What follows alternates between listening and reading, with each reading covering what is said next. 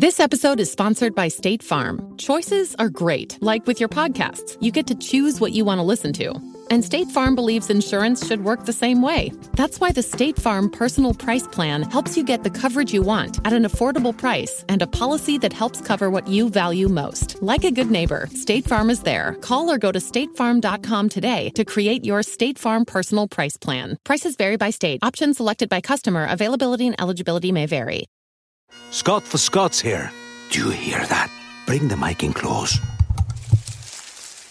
That's not how the grass should sound. There's weeds everywhere in this lawn. It's time to take action with Scott's Turf Builder Triple Action. It gets three jobs done at once kills weeds, prevents crabgrass, and feeds your lawn so it keeps growing strong. Ah, much better. Get a bag of Scott's Triple Action today. It's guaranteed, or your money back. Feed your lawn, feed it.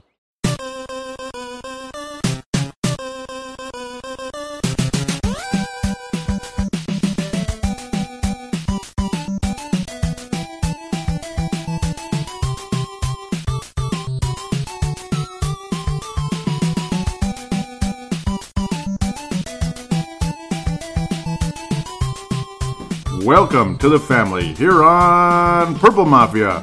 I am your host, Paladino Joey, or Joey Awajan. Purple Mafia is available on the sportstuff.com, iTunes, Stitcher, and Double Twist. It's a pleasure to be back on board once again today to talk about the Minnesota Vikings and the NFL season preview, at least for the year 2018. Yes, indeed, we are back to talk about the NFL once again. Regular season has come. This will be the last uh, two segment podcast for quite a while until the off season again. Hopefully, when we're talking about the world champion Minnesota Vikings, that would be my hope. So we're going to preview the NFL season a bit. Mostly going to talk about the Vikings cut down and onto the 53 man roster and some of the strange moves and expected moves and unexpected moves. And well, obviously, no position is safe. It's Sunday morning or Sunday afternoon, I guess. It's just becoming that. So Saturday cut down as that kind of took a while for all the information to come out. It always does. A lot of NFL teams slow to kind of release the information, even though the deadline was three o'clock yesterday afternoon. So at the moment that I'm recording this first segment, um, no extra moves have been made, but the roster is down to 53, and the Vikings kept five running backs. Very interesting. Three quarterbacks. We'll get back to that in a moment. We're going to kind of get caught up on some of the Vikings news and discussion a bit first. Of course, fan interaction. We'll uh, get your comments on the news and discussions going on during the course since the last show about two weeks ago. We're not going to really majorly talk about the most recent. Uh, the two the two preseason games, just small details here and there, possibly. Just that Kyle Sloter looked awfully damn good, I'd have to say.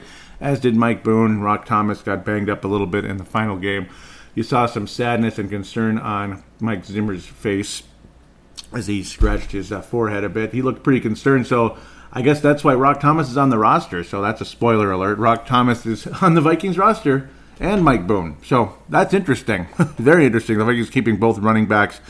I guess special teams purposes, other different types of plays. Of course, CJ Ham, Ham on Rye, as I like to call him, and uh, Brad McCarthy likes my little nickname for him there, Ham on Rye from Duluth, Minnesota awesome uh, addition to the Vikings a couple years ago. Very pleased to have old Ham on Rye on the roster, and he's a valuable guy.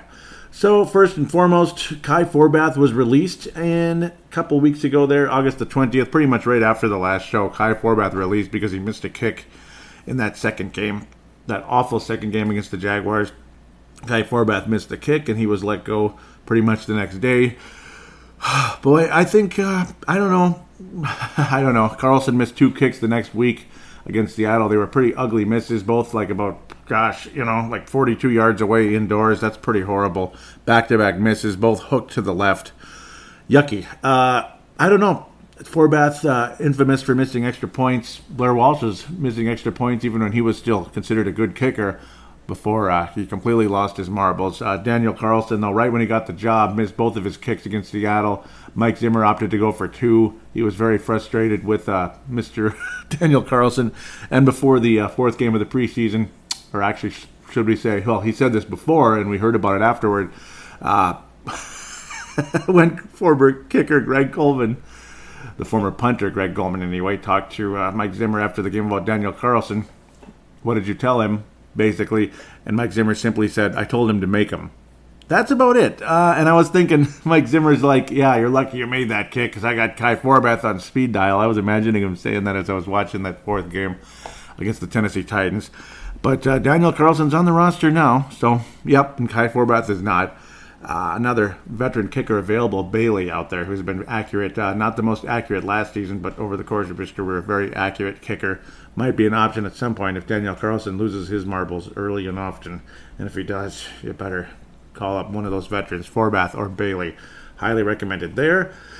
Yes, uh, Adrian Peterson officially has signed with the Washington Redskins, and yes, they're the Washington Redskins. We don't need to call them the Washington football team. Okay, it's no offense to anybody. It's just we don't need to be so paranoid about everything. I, you know, if we got to live that way, we might as well just have no name for anything. We should just call it the lake in Minneapolis instead of Lake Calhoun. You know what I mean?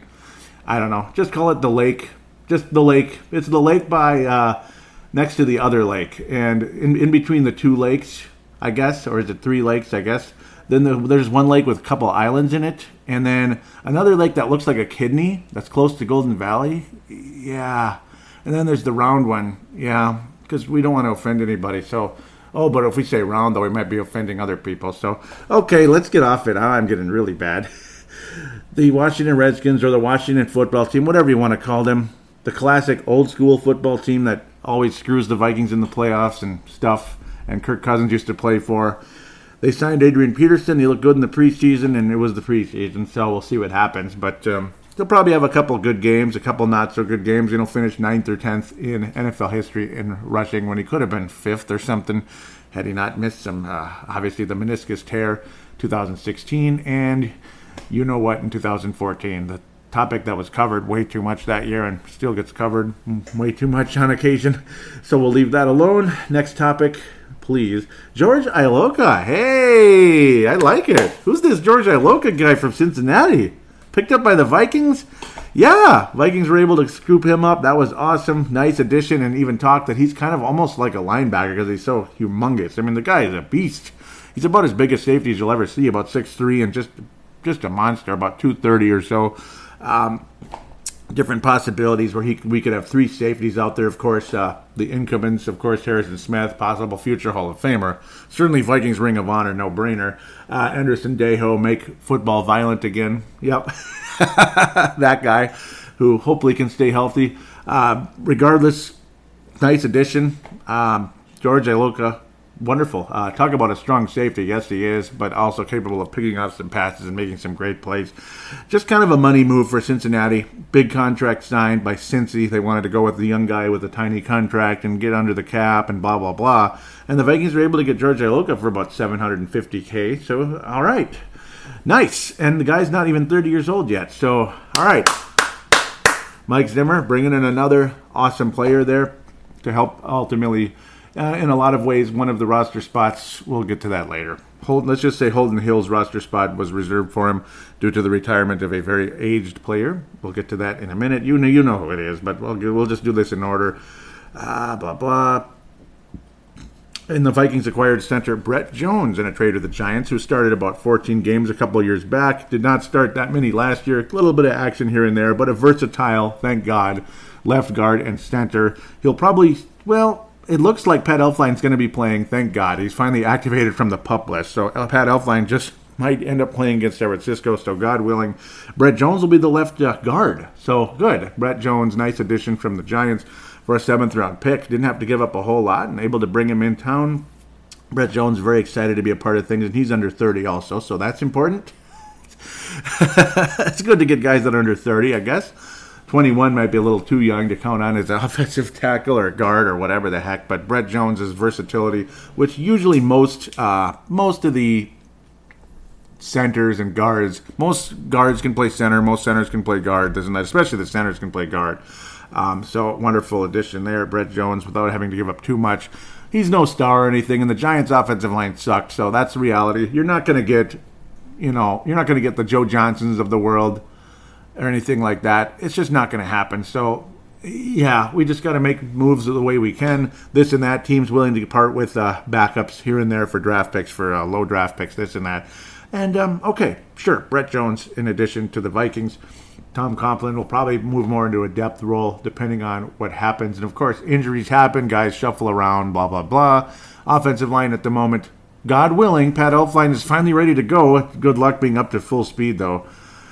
After missing the entire preseason, the entire offseason, and the entire this and the entire that, well, yeah, welcome to San Francisco, or at least playing against them in US Bank Stadium. Um, um, um, um, you know what I mean? Pat Elflein at center, Brett Jones at left guard, Mr. Riley Reiff at left tackle, right guard of Mike Remmers, and right tackle of uh, Rashad Hill at the moment. Maybe some move will take place before things before things officially get started next Sunday, which is going to be a lot of fun, of course.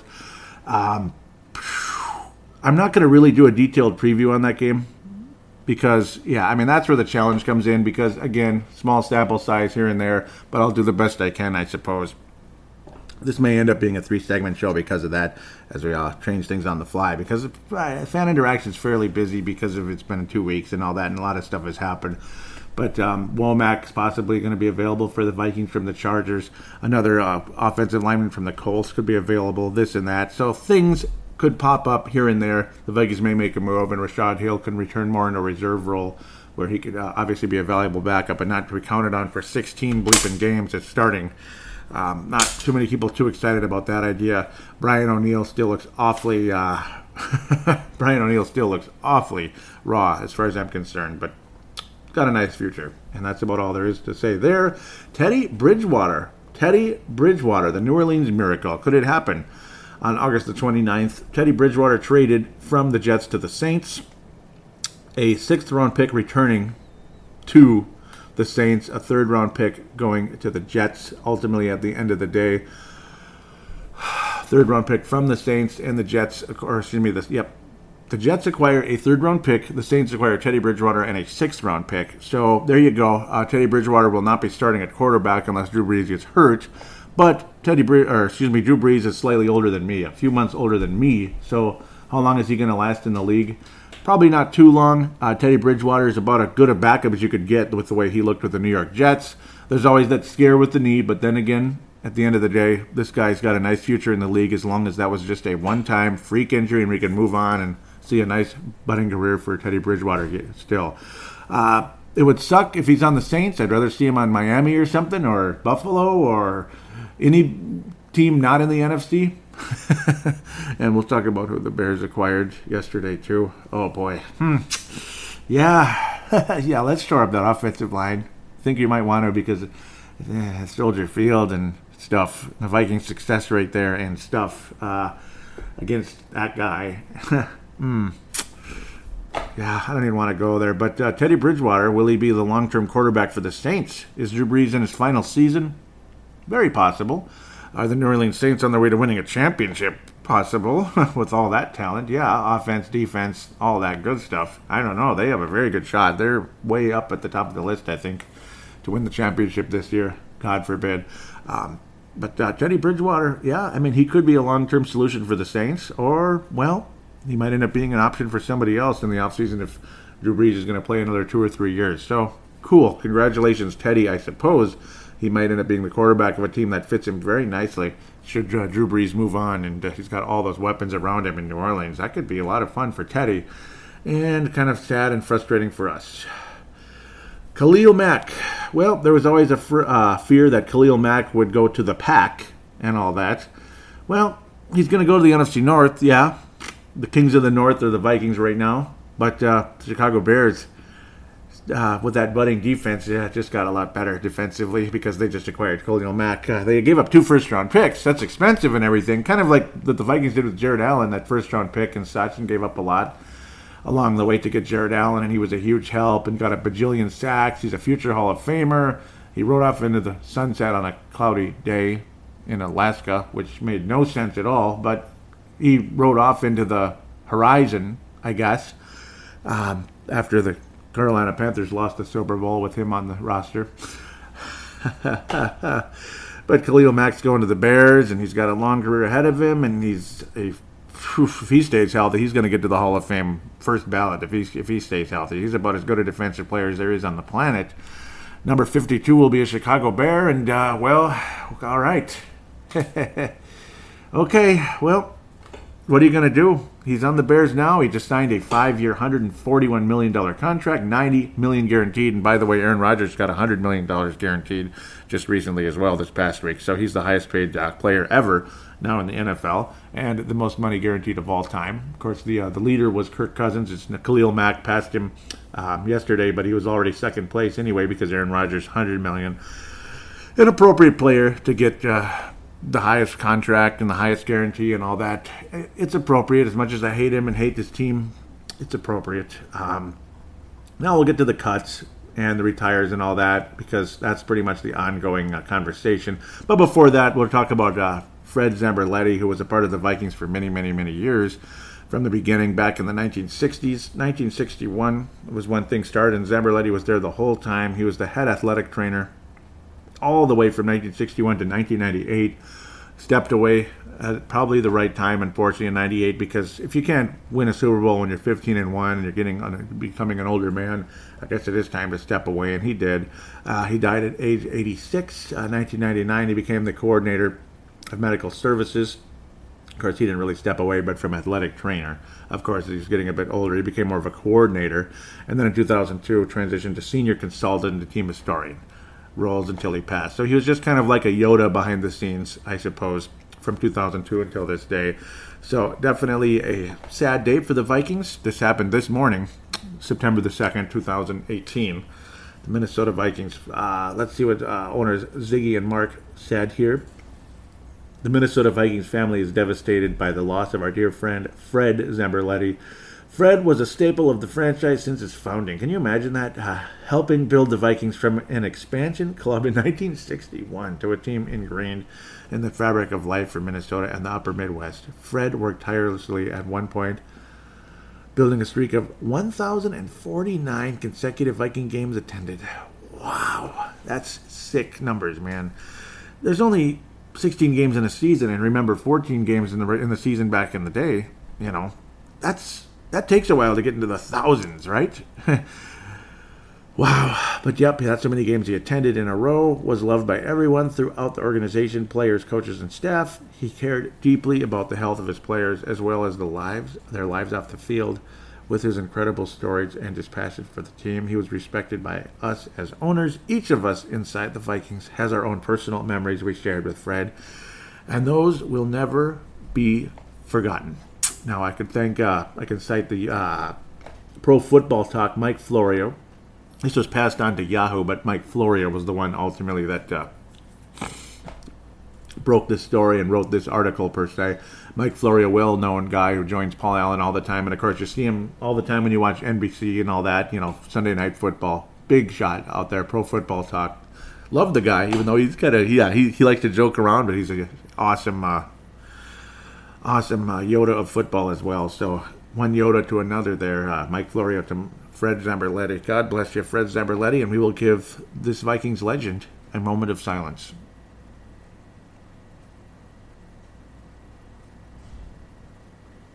God bless Fred Zamberletti and his family and all those who supported and worked with him for many years. Uh, now there's just too, too, too much death, too much death everywhere, isn't there? But at least he lived a fairly long life, though. 86 years is, you know, it's it's it's a while. Obviously, it's uh, at least he wasn't cut too short. You know, that's the good part. But still, the passing of anybody is sad, and it's it's it's uh, you know, it's you look back at all the positive memories, and uh, boy, this guy was a staple for the franchise from, from its inception. And it's pretty amazing to think somebody could be around the franchise that long. That's awesome. Um, going all the way back to the early 60s. Pretty incredible. So we shall continue now into the Vikings cutdowns. That's pretty much where we can head at this moment. Vikings quarterbacks, of course, Kirk Cousins, Kirk Cousins Trevor Siemian, Kyle Sloter, Dalvin Cook at the running back, of course, uh, Latavius Murray, Mike Boone, CJ Ham, and Roc Thomas all on the club. Roc Thomas did make it, so congratulations to the Rooster, Rock Thomas. Obviously, ROC. Yeah, what do you think? That's that's a Rooster. So congratulations to the Rooster there. Wide receivers. Oh man, bummer about some of the guys getting cut. Um, Kendall Wright was cut. A lot of people not too surprised because it just didn't seem like he fit. I miss Jarius Wright. Jarius Wright ended up being the better player, I think, even though Kendall Wright had the better numbers, but he just got the ball more. And I don't know, the Vikings kind of froze uh, Jarius out of the offense, and that was disappointing. Good luck to Jarius in Carolina, as I'm sure he'll continue have continued success there. The starters at the moment for wide receivers, Stefon Diggs, Adam Thielen, and Laquan Treadwell is the third receiver now, so congratulations to him. Not a whole lot of competition behind him in Brandon Zylstra and Stacy Coley. Coley definitely shows that athleticism, pardon me, and straight line speed, but just did not cut it as a kick returner, even though I thought he would be a perfect kick-off returner for the Minnesota Vikings with that straight line speed. He doesn't have the herky-jerky, but he's got the speed. Brandon Zylstra saw moments here and there. Of course, Minnesota native, and we all love that and, and such. But it seemed like he was hurt forever. He had an amazing like mini camp and all that earlier, but he was hurt for most of training camp, and he finally got in the fourth uh, preseason game, made a great play, and it was awesome. And he looks like the kind of guy who could fit right in with the New England Patriots, just like uh, Chad Beebe, I think, could do that. Uh, Vikings hoping he will slip into the practice squad. Unfortunately, I'm recording this before the practice squad players were signed, but I have to get going here. It just kind of is what it is. Time is of the essence. Got to get this show out, and also my schedule tightens up as we head into the week. So we'll see. Um, if something happens, of course, uh, we'll, we'll we'll get into it on the next show. It's not like the season is going to change so dramatically with a certain practice squad player, so we'll talk about that on the next episode, unless it breaks in between this segment and fan interaction and such. But Brandon Zylstra and Stacy Coley, the fourth and fifth receivers for the Vikings at the moment, because things can change very quickly. Zylstra, I don't know. I mean, he barely made it. I think Chad Beebe made more of an impression, but whatever. We'll just move on from there.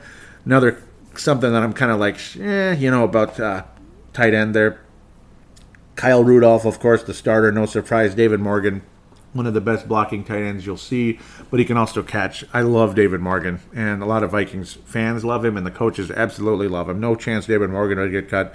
Tyler Conklin, Conklin, pardon me, fifth round pick, just like the other fifth round pick that's on the roster, mostly because he's a fifth round pick, I think, because Tyler Conklin did not impress me at all. Can the guy catch? I mean, the guy couldn't catch a cold. It seemed like. I can the guy play?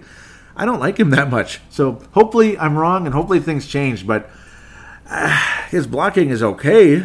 Is it that great? Is it that great? I mean, he can't, he can't catch. I'm telling you, he can't. At least from what I saw.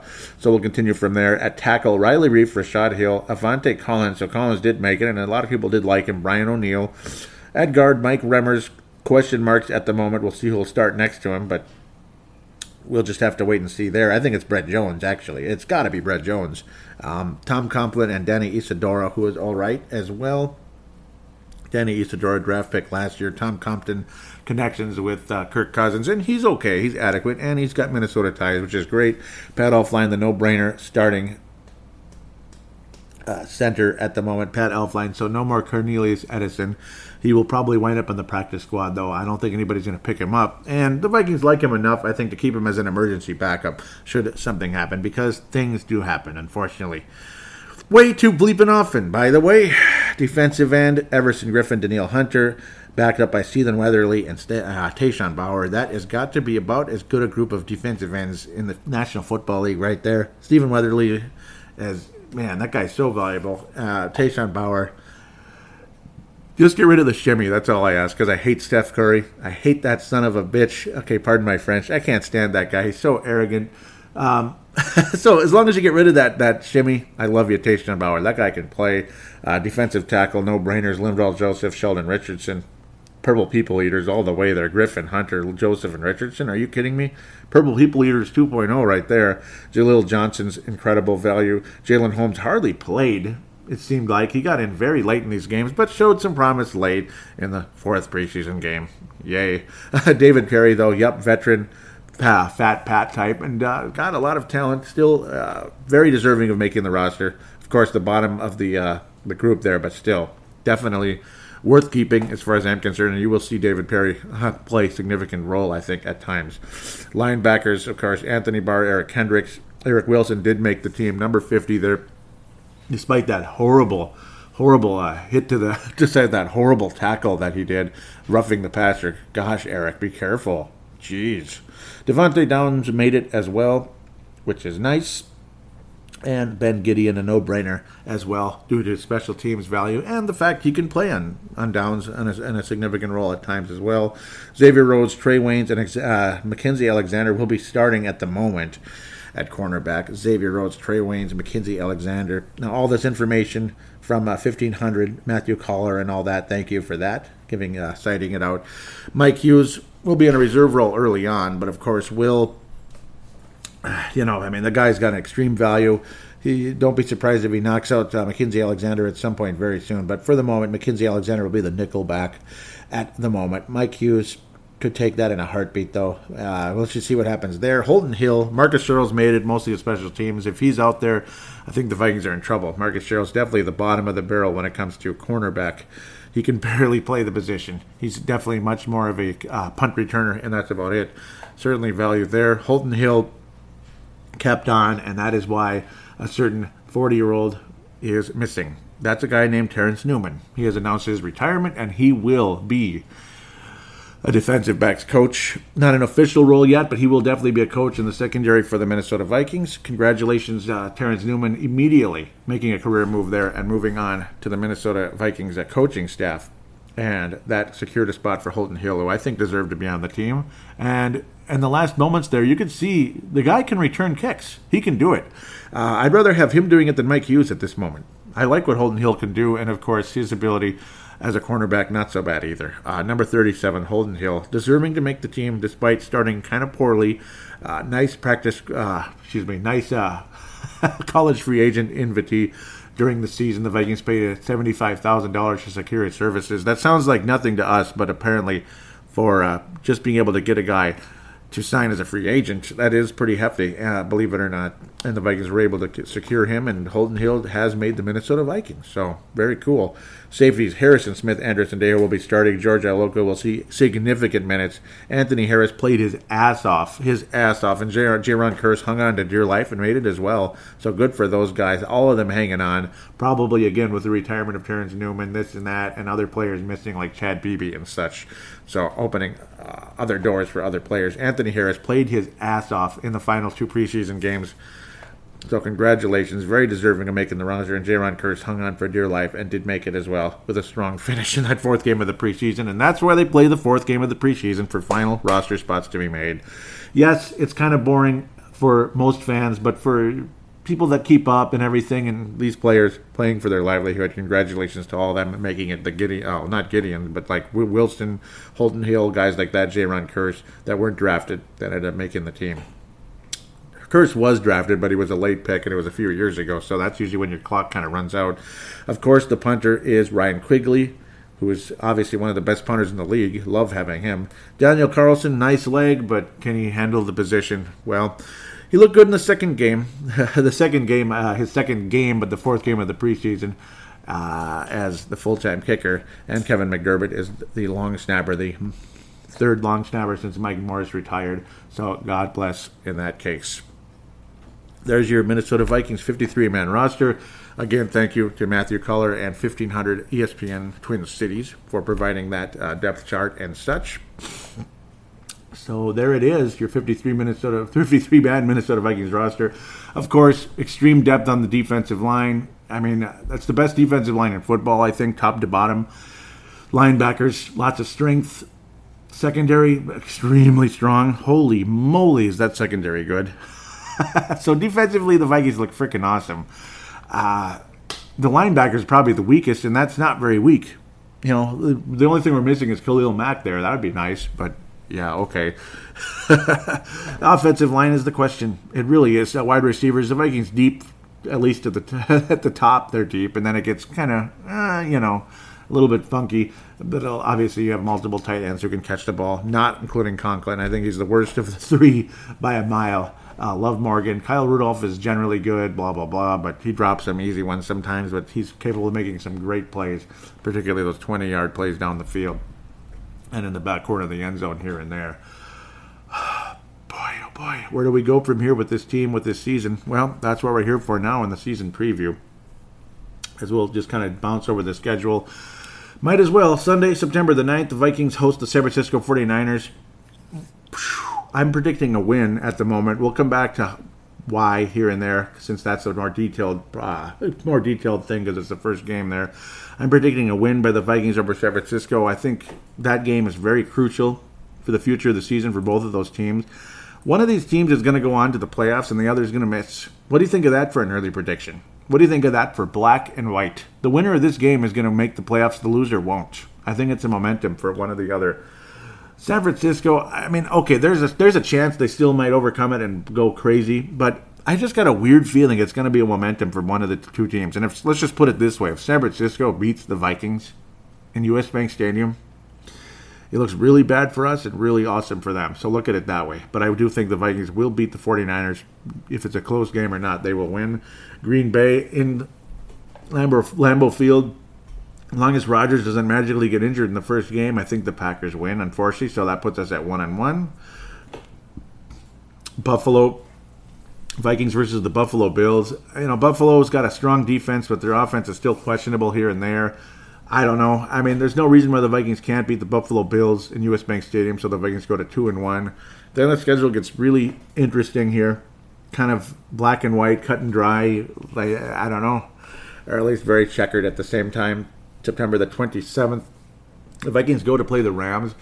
I've got a feeling the Vikings kind of have this team's number. I think the Vikings can beat them without a doubt. It's one of those Thursday night 7:20 games on Fox, NFL Network, all that. I think the Vikings beat the Rams in Los Angeles, California. I do. I think the Vikings beat the original LA team, the Los Angeles Rams, and jump up to 3 and 1 to start the season, getting us all very excited and then reality sets in. Unfortunately, I just the Vikings don't play well on the road in the East Coast, especially against teams that are obviously super good. It just never goes well, does it? And you know, it just never does. You know, ever. Uh, okay, the Vikings beat Washington last year, but they weren't that great. Washington was kind of on their way down, and I guess maybe that's why the Redskins gave up on Kirk Cousins, this and that. Interesting game though, and the Vikings almost blew it, which was kind of sad until Case Keenum went eight bleep and tore that team a new one. But I don't think the Vikings are going to beat the Philadelphia Eagles on Sunday afternoon, 325, so, uh, October the 7th. I just don't feel good about that one. And if the Vikings win that game, wow, hell yes. What an awesome season we're having. Arizona Cardinals with Sam Bradford or the other guy coming in. Ay, ay, ay. I don't even want to say his name, do I? No, I'm just kidding. Josh Rosen will come in. Um, I think the Vikings beat the Cardinals in that game. There will be no Teddy and the Jets, but the next week, Teddy Bridgewater will be in U.S. Bank Stadium. Vikings head to the New York Jets. Now, I'm going to contradict myself right out of the gate here. Why shouldn't the Vikings beat the Jets? I mean, I don't know. They're not that good yet. It's one of those funky games you could lose, though. It's got one of those letdown feels to it. Boy, I got to be optimistic, though, considering what's coming up in the schedule. So you go to what? Four, three and one, three and two, four and two after Arizona, five and two Minnesota beats the Jets. Believe it or not. God, I'm having a tough time. Mm, yeah, we'll go five and two with the Jets. I think the Vikings actually. Then the Vikings squeak out a close one against the New Orleans Saints, six and two. You're gonna have a seven-two team going into the bye week, and that's when the schedule starts to stink. The Vikings will beat the Detroit Lions on November the fourth, seven and two record, and then the schedule starts to stink.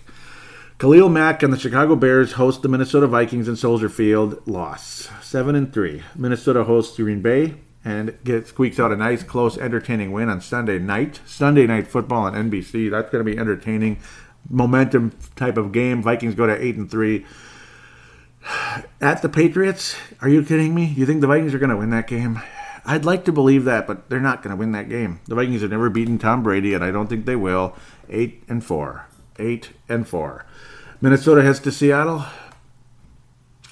I don't know, man. You know, Seattle's on a downturn. Russell Wilson's a headache to deal with, though. I don't know, man. I just don't know. I don't know. Oh boy. Well, put it. If the Vikings win that game, that'd be awesome. Uh, if they do, I, I'm going to try to be an optimist here and believe for a win. Crap. I, I just I, I I don't know. It's tough. I don't like either of the. I don't like any of these road games finishing up the season.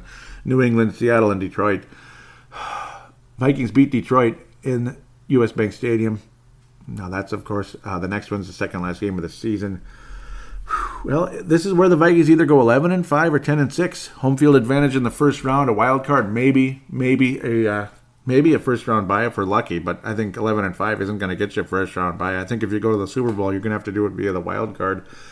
I'm believing the Vikings are good enough to host a wild card game, so I'll pick a win over Seattle. So that puts the Vikings at 9 and 4, win over Miami 10 and 4, loss to Detroit 10 and 5 win once again, like the Vikings always do in the final game of the regular season over the Chicago Bears in US Bank Stadium. The Minnesota Vikings will finish 11 and 5 despite getting beat in Soldier Field. Earlier, I would have picked the Vikings to possibly win in Soldier Field and lose to Seattle, but I think the Vikings ultimately finish 11 and 5 at the end of the season. Either share the division championship with Green Bay, but then again, ultimately somebody has to win it due to this and that. It's going to be a very, very tough uh, go. Um, I think the Vikings do win the division. I think that it's either a tie or a or the Packers go ten and six type of thing. It'll be a crucial victory for the Vikings over the Green Bay Packers on the 25th of November, just after Thanksgiving. Nice little Thanksgiving present for the Minnesota Viking fan base that'll ultimately help us win the division in the NFC North. Unfortunately, we're going to split with every single team this year. I don't think we're going to win any of our road games. We'll win all the home games. That sounds kind of weird and crazy, but a lot of times that's how it goes. Welcome to the North, folks. If you don't think that's reality, it is. The Jets game is crucial too, though. You don't win that game, you're going to be playing on the road in the playoffs or possibly missing it. Games like that, blowing home games to Miami, something like that would be just inexcusable. Stuff like that. Games to Detroit, like last year when the Vikings lost at home to the Detroit Lions. That screwed up home field advantage. Do you think the Eagles would win in US Bank Stadium? Well, probably. but then again, maybe somebody else would have knocked them off and we get lucky. Maybe the Minneapolis Miracle sends the Vikings into the Super Bowl instead. Maybe the Saints are uh, visiting the Vikings in the NFC title game, which, well, the home team almost always wins those, except, yeah, except uh, Vikings for some reason years ago. But that's we'll just leave that alone. Uh, 20 years in the past there, so I guess we can move on from that. Oh boy, it's going to be a tough, tough, tough division. Chicago Bears are much better, I think. Obviously, their quarterbacks are year older and wiser. Detroit is kind of a mess. I think there's there's a very strong chance that team misses the playoffs. If there's any team the Vikings sweep this year, it's the Detroit Lions because I don't like their coach right now. I think they made a mistake firing Caldwell even though he's not the perfect coach, he's not a great coach. They had some nice success under Caldwell. And the new coach there, I, am not impressed so far, and it hasn't looked good. A lot of people haven't been impressed. And of course, him being Matt Patricia, the head coach of the Detroit Lions, it seems like you know how there's a coaching tree all the time, like uh, Bill Walsh, and then it went on to George Seifert, Dennis Green, and, and Mike Holmgren, and the list goes on and on and on. All these successful coaches and then Mike Holmgren's coaching tree is even better. Unbelievable. Ultimately, it all stemmed from the San Francisco 49ers back in the day Holmgren, Dennis Green, blah, blah, blah, blah, blah. And Dennis Green had a nice coaching tree. Again, it's the 49ers. It's a redwood tree, man. I mean, that Bill Walsh coaching tree is a redwood tree. Unbelievable. For some reason, though, you leave the Patriots and the roots just die. Look, it's like it's like the life gets cut off. It's it's like a tree. You put it in the ground and the roots die. They never germinate. They never grow. And that's taken place with just about every New England Patriots coach, time and time again, uh, trying to become a head coach. And I don't know, it just never works out. I don't think it's going to work out for Patricia either. I think within two to three years, Patricia will be the former head coach of the Detroit Lions. I think they ring up the bottom of the division this year, despite all that talent. They have a decent running game. Obviously, Matthew Stafford is deadly and he drives the Vikings fans nuts. And obviously, he, he's an escape artist. And that's the one thing about Kirk Cousins that's scary particularly with an offensive line in front of us. That's the reason why the Vikings will be, hopefully, will be 11 and 5. But, uh, you know, that's why I'm afraid of like 11 and 5, 10 and 6. Not only the tough schedule, but again, the offensive line in front of him. That's why I'm not as confident in the Vikings going into Philadelphia, even though the odds of that are very slim anyway. Um, I'm not confident about beating Soldier Field, going into Soldier Field and winning New England, but Vikings got to win some road games, so we'll have the Jets, the Rams. That'll be a very impressive win for the Vikings pivotal games this season will be why the Vikings finish 11 and 5. And I'm being optimistic a bit. Rams, Jets, and Seattle. Vikings will actually win those road games to get to 11 and 5, and they're going to have to do it because it's going to be damn hard. But I do think the Vikings protect home field this year and have a perfect record at home. Again, optimistic. Starting off with the first game, that's about as tough a home game as you're going to get, along with the New Orleans Saints and the Packers coming to the team, uh, coming to, coming to town as well. So some tough home games, some even tougher road games in the Vikings schedule, but they still squeak out that 11 and 5 record because the defense is just too good. The Vikings defense is too good for them to lose more than five games this year, in my humble opinion. But obviously, the chances of the Vikings going 10 and 6 are very high as well. Um, anything better than 11 and 5? Wow. This is going to be an awesome season, and just maybe the drought ends. And I hope it does. Regardless, if the Vikings finish 9 and 7, hopefully the drought ends. That would be unbelievable. Josh McDaniels is one of the other guys that just, you know, never worked out. Obviously, huge, huge disappointment with the. Uh, Denver Broncos pretty much before he, they even played a game as he started making crazy moves there. No success for him. Very disappointing.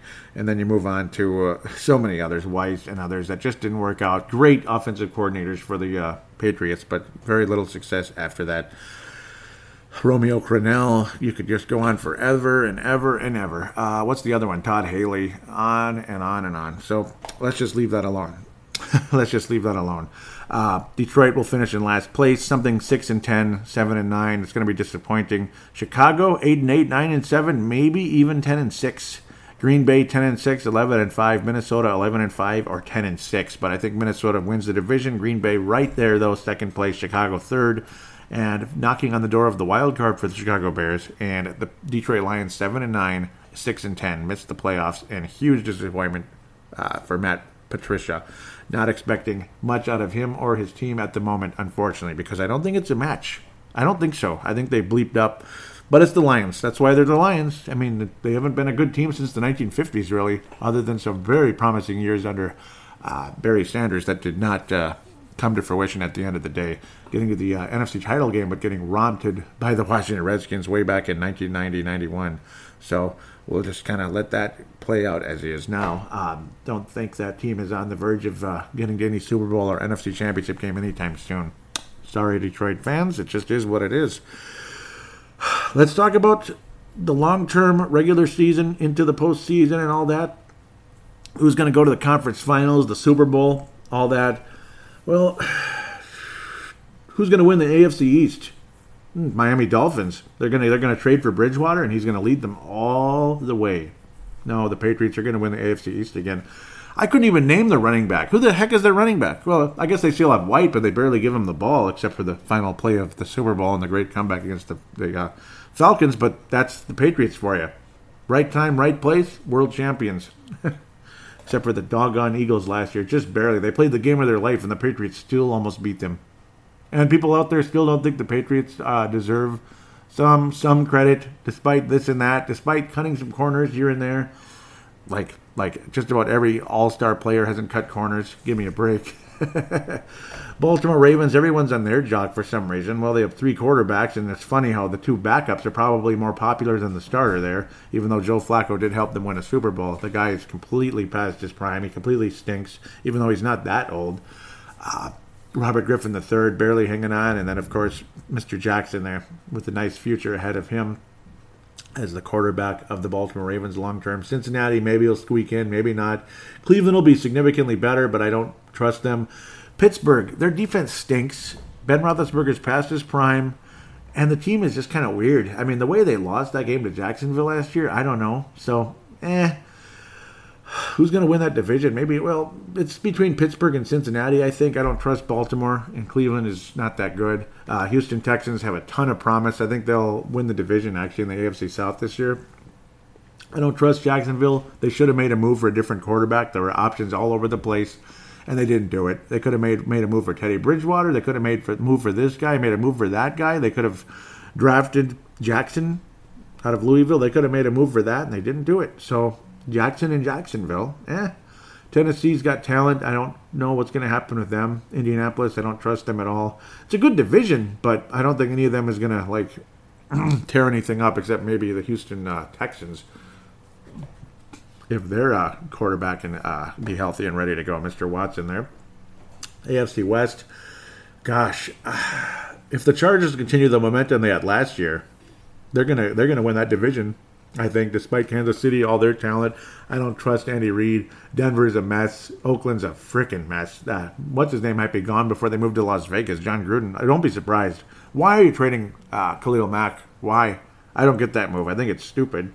Terrible trade. Um, well, okay, you got some nice draft picks, yes, and maybe that'll work out long term, but well, you kind of got some players there to win now, and you just kind of threw it away. I mean, whatever. Oakland Raiders, soon to be Las Vegas Raiders.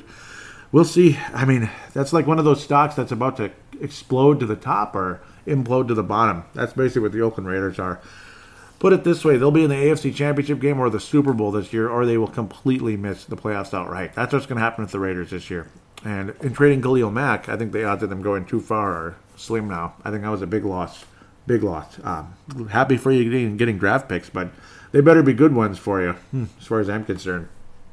I think the Chargers win that division. I think the Oil, the Oilers, the Houston Oilers. I wish change the name back to the Oilers, please. Houston Texans win the AFC South. God, who's going to win the AFC North? I guess Pittsburgh, just because they have to. New England Patriots win the AFC East for the 99 billionth time. Imagine that. NFC.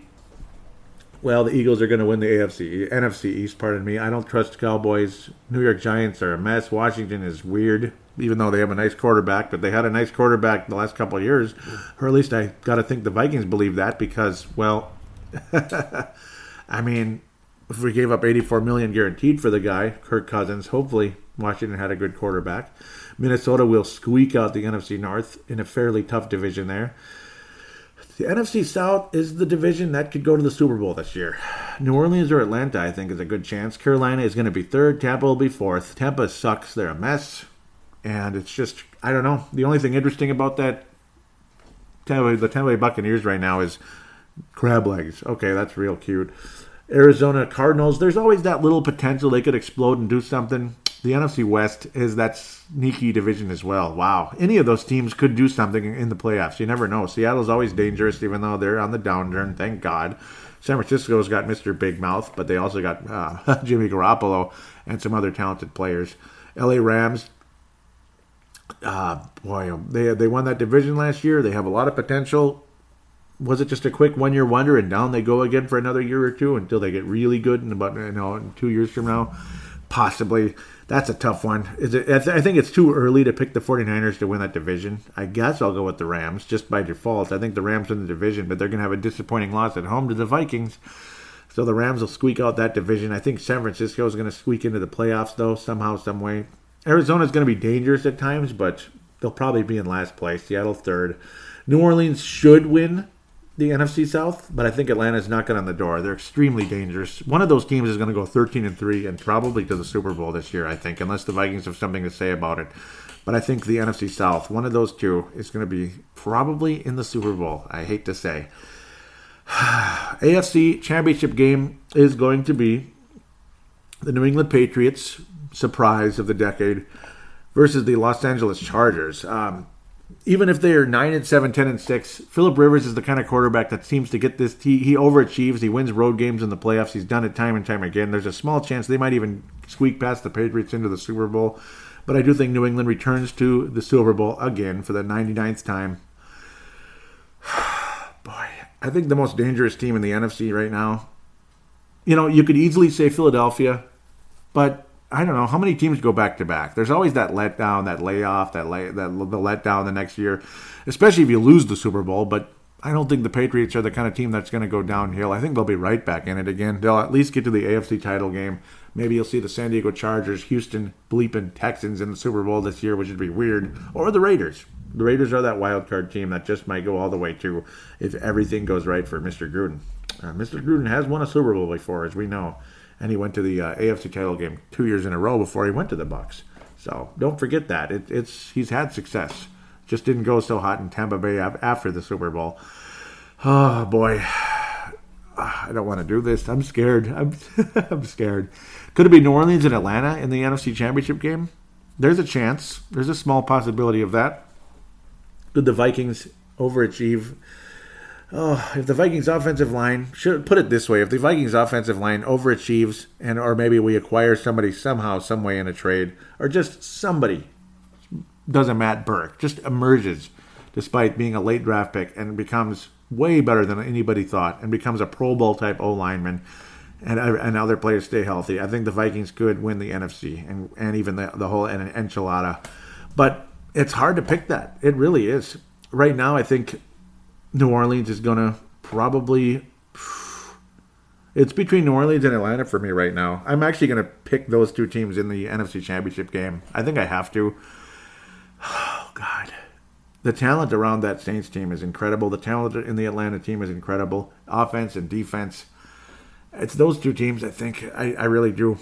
I. Uh, one of them might end up being 9 and 7, 10 and 6, but they still might make some type of playoff run. Maybe Minnesota's the other team in that conference game because they're better. But right now, just to play it safe, I don't like to, you know, I, I don't like to sound like a true homer. I'm going to have New Orleans and Atlanta in the NFC title game with a strong possibility of it being Minnesota and all that again. But I think the New Orleans Saints go to the Super Bowl to play the New, uh, New England Patriots. New versus new. Of course, it's really old versus old. You're going to see two quarterbacks in the you know either knocking on 40 or over 40 in Brady's case. And I guess the Patriots squeak out one last one and then Brady finally retires and that's it. I, I mean, I keep picking the Patriots every year because, well, why shouldn't I? Where, what, what did they do last year?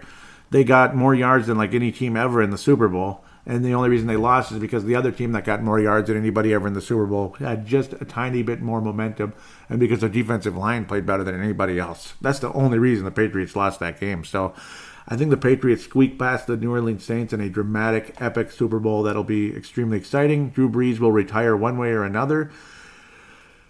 And if he wants it, here's the ball, Teddy. Starting quarterback, New Orleans Saints. One way or another, Teddy Bridgewater will be the quarterback of the Saints long term. They'll sign him to a three year deal, something like that, maybe five years if they're really, really optimistic. But I'm thinking a three year extension for Teddy Bridgewater and the New Orleans Saints, unless something crazy happens during the season.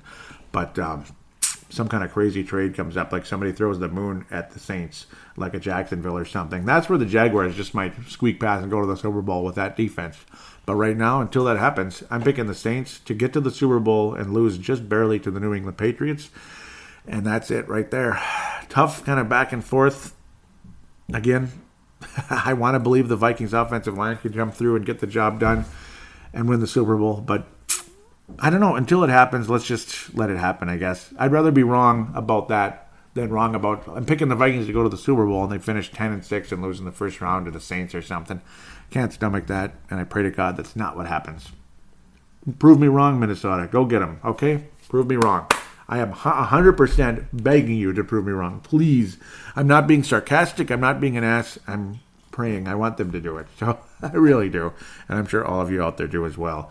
So with that, we'll take a quick break. We're going to very briefly preview the 49ers game, and then we will have the third, uh, third segment, fan interaction, which will probably be much longer than the second segment.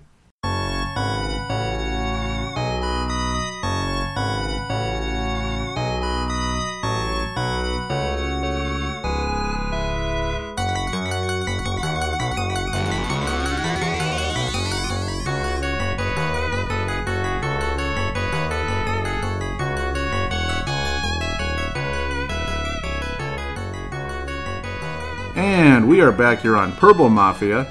Second segment, we're going to briefly preview the San Francisco 49ers, a team that, well, a lot of people are excited about them coming into this season. But at the same time, there hasn't been enough of a sample size to really fear them to get super excited because, again, there was no pressure on Jimmy Garoppolo last year.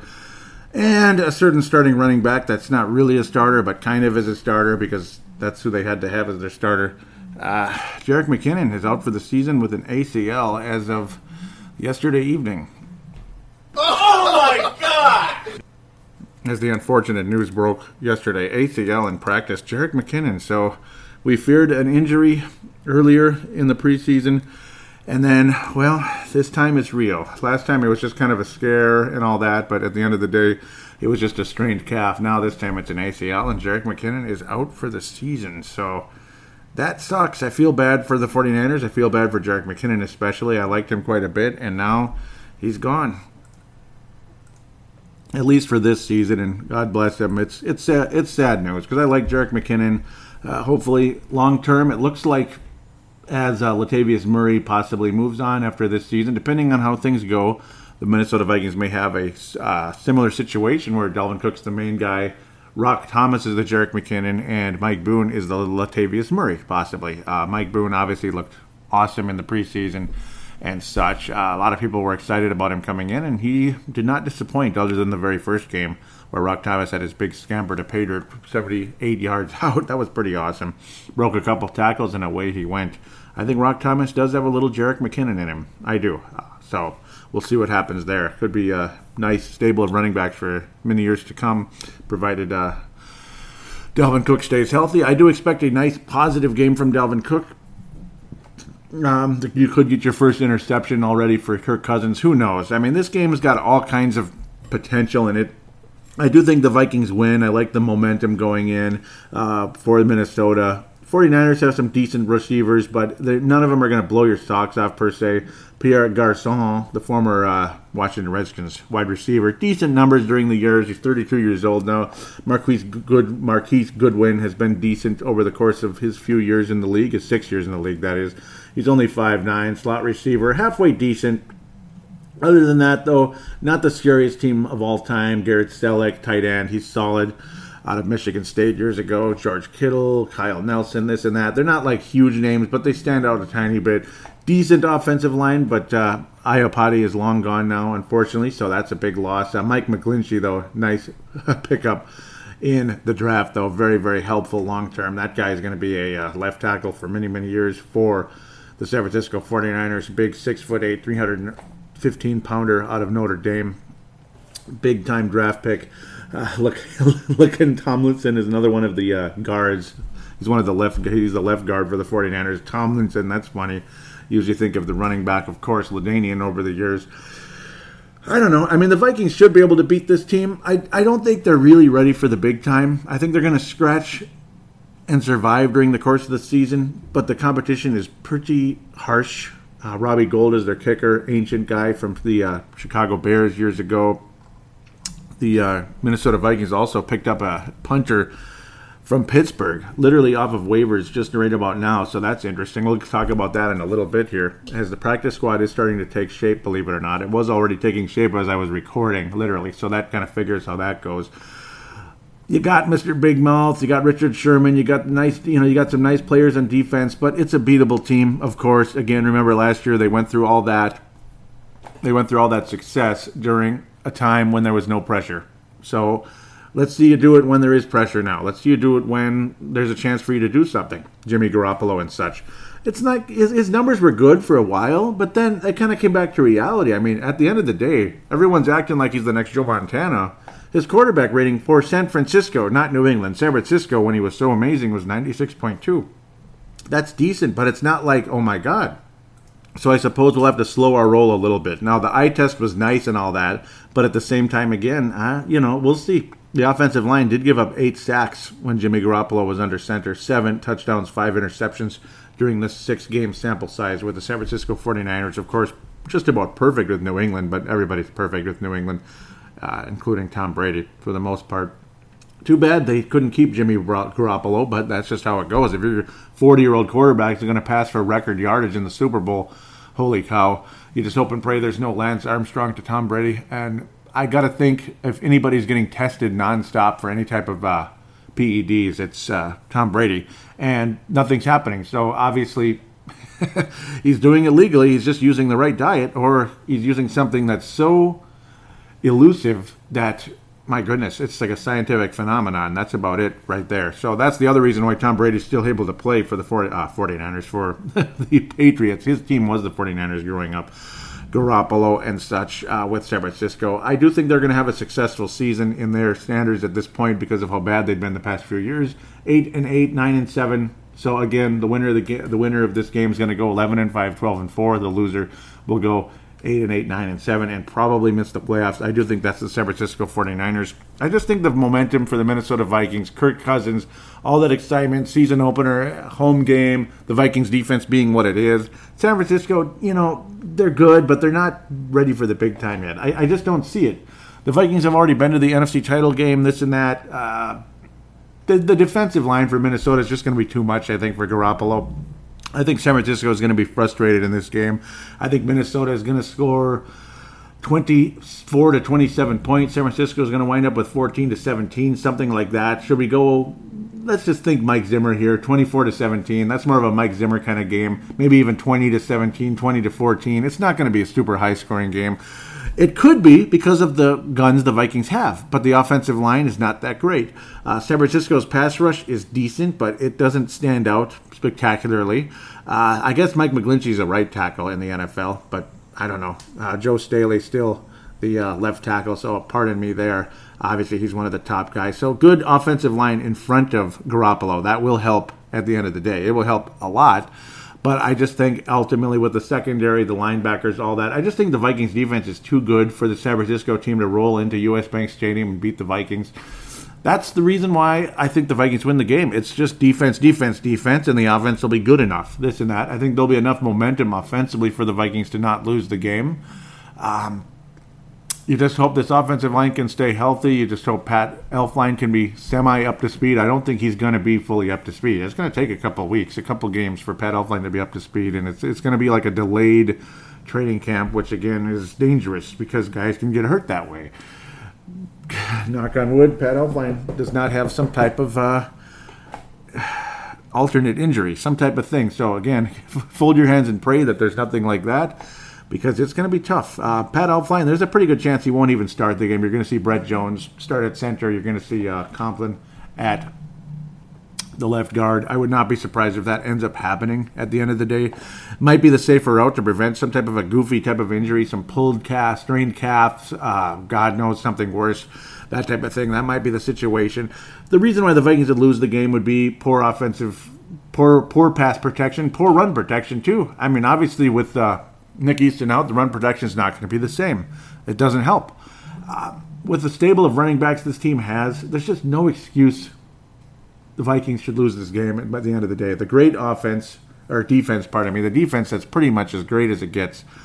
Um, and again, you add George Iloka to the group. I mean, that's just another major addition. Mike Hughes, another major addition. I mean, there's just no reason this defense can't hold off the San Francisco 49ers' uh, little surge into this season things don't always pick up where they left off. Just because you had a nice finish to the regular season against, you know, when there's no pressure on you against teams that aren't that spectacular necessarily, and when you're in a no pressure situation, it doesn't mean that you're gonna roll into the next year. I mean, momentum doesn't usually work that way. It works that way sometimes going into the playoffs. It doesn't always work that way either. Like you could have the greatest momentum going into the playoffs and bam, out in the first round or maybe the second. So things can happen awfully quickly uh, in a negative direction, despite the wonderful uh, momentum you may have had. And of course, again, an ACL injury to your starting running back. Should he have been the starter? I don't know, but good enough, I guess, to start. He, he's a good running back. Obviously, Jerick McKinnon, you're going to need more help around him. And, uh, well, running back committee, running back du jour, here's the ball. You know, so that's going to hurt the 49ers as well. Minnesota wins the game 24 to 17 over the San Francisco 49ers. Kirk Cousins will throw for two touchdowns. One of them will be to Stefon Diggs, the other to somebody like a Kyle Rudolph. It'll be to a tight end, I think. Somebody like that or a running back, something along the, the likes of that. Um, I think there'll be turnovers on both sides of the ball. Turnovers on both sides of the ball here. Possibly an interception by Cousins, possibly a fumble by Murray. I'm kind of getting worried about that, or even Cook. Again, I don't think Cook is going to come out of the gates guns a blazing. I don't. I think you're going to see something like 50 yards from Cook, and you're going to see something like maybe 50 yards from uh, Murray. It's going to be kind of a committee type of a game to start things out. I wouldn't be surprised. Uh, you'll you'll see Cook start the game, but I think Murray's going to possibly get more carries early on. We'll see though. Uh, it, it, all kind of depends. I don't think Cook and Elflein, if Elflein even plays in the game, will be up to speed uh, per uh, regular season football coming out, but Minnesota will be good enough to win 24 to 17. The Minnesota Vikings start the season 1 0 against the San Francisco 49ers. Well, that will take a break, and we'll come back and hear from you guys with Fan interaction right after this.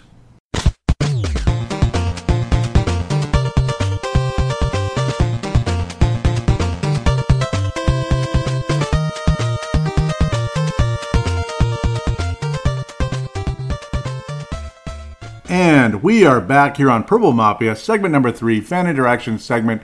Happy Labor Day to you, as that's when this show is going to get uploaded and released for you to listen. So, hope you had a happy Labor Day if you're listening afterwards, and if it's Labor Day still, hope you're enjoying it very much. So, I will do the best to do do my best to do that. I always seem to record these shows, release them on some form of holiday because, well, hey, I'm not working, so it's great to great time to record and do the show. Um, it's not particularly beautiful out, but it's could, it could be a lot worse. It's not raining; it's just overcast. So, eh, all right. Let's just continue where we're where we left off here onto fan interaction. That's where we need to be. The most recent episode, which is episode 269, not 169, but 269, tying up loose ends. This, of course, 270 season preview 2018. Yes, sir. So let's see what people had to say here. Leland Albertson out of Iowa says, Nice return, Joey. You know this is becoming a tradition. This will make season number six that your voice has pumped in my headphones at work or mowing the yard, etc. Nice opening show. Thank you so much, Leland. Uh, you're a star candidate for this show. Just that alone. I mean, that's awesome. Season number six. Isn't that cool?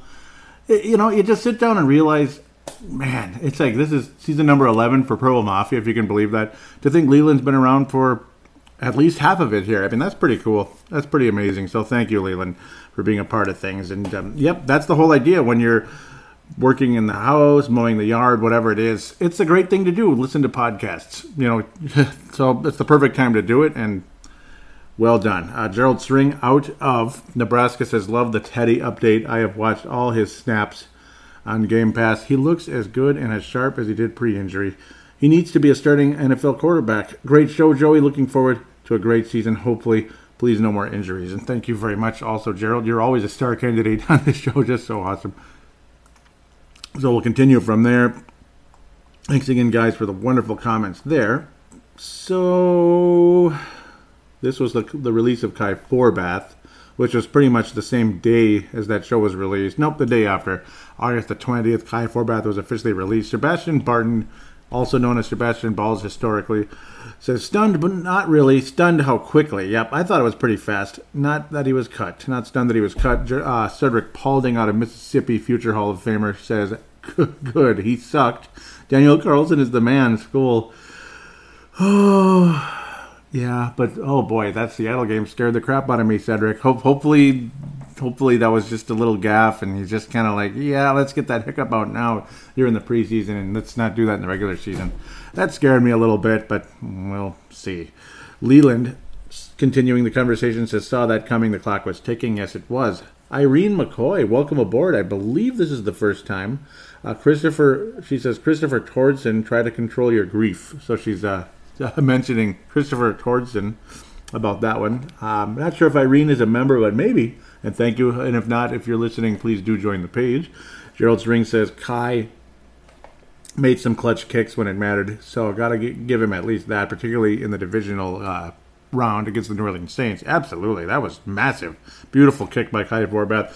Not surprised though. Time to move on, and Carlson looks like the real deal for the future, and I hope he does. Hoping and believing, my friend. Hoping and believing. We continue to the next story here. Adrian is back, of course, with the Washington Redskins. Let's hear what you guys had to say. Justin Mayer Henry says, I'll be watching for sure. Hope he does well. Sebastian Barton says, Hope. Justin Mayer Henry is out of Colorado, by the way. Uh, Sebastian, uh, he is local here in the Twin Cities now again. He says, Hope he does okay. Washington can win the division, and I'd be happy. Hate Dallas and Odell. Yep, I hate the Cowboys and I hate Odell Beckham as well. Yes, I'm not a fan of either one of them. Odell Beckham, he's like the anti Teddy Bridgewater, kind of like what I talk about. How Teddy's not looking for where's the party, and everybody look at me with my cool this, cool that. Yeah, Odell can play, but he's kind of an ass, and yeah, he's just too much. And yes, I've always hated Dallas. Gerald continued saying, every now and again, every now and again, I like to YouTube Adrian's old highlights. Nobody is more fun to watch at that position in recent history. You know, that's very true, Gerald.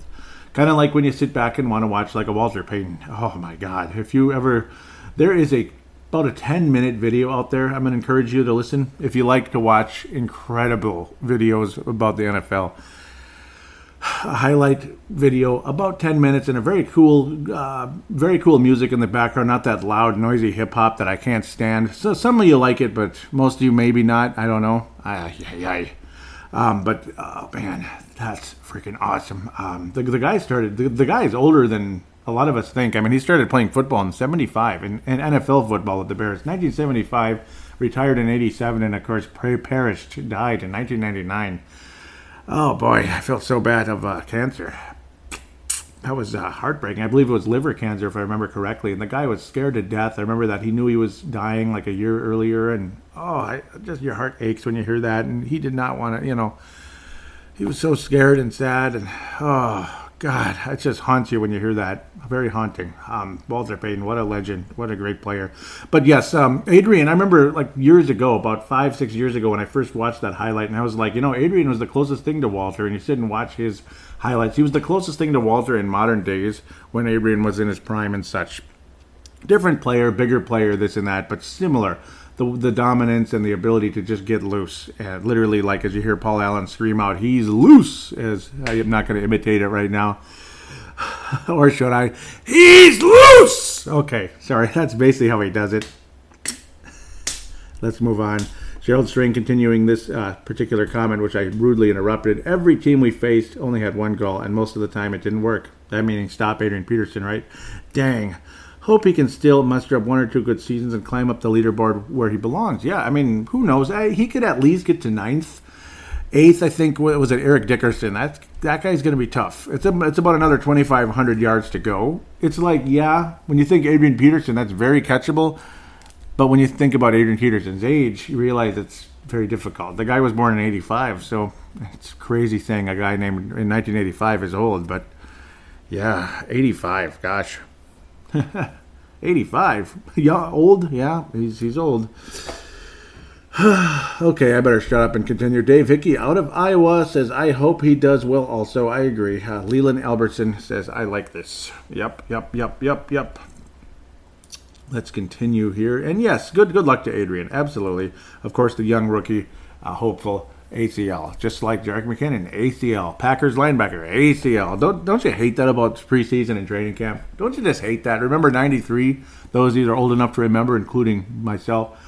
Uh, Terry Allen, ACL. Uh, 96, Ed McDaniel, ACL.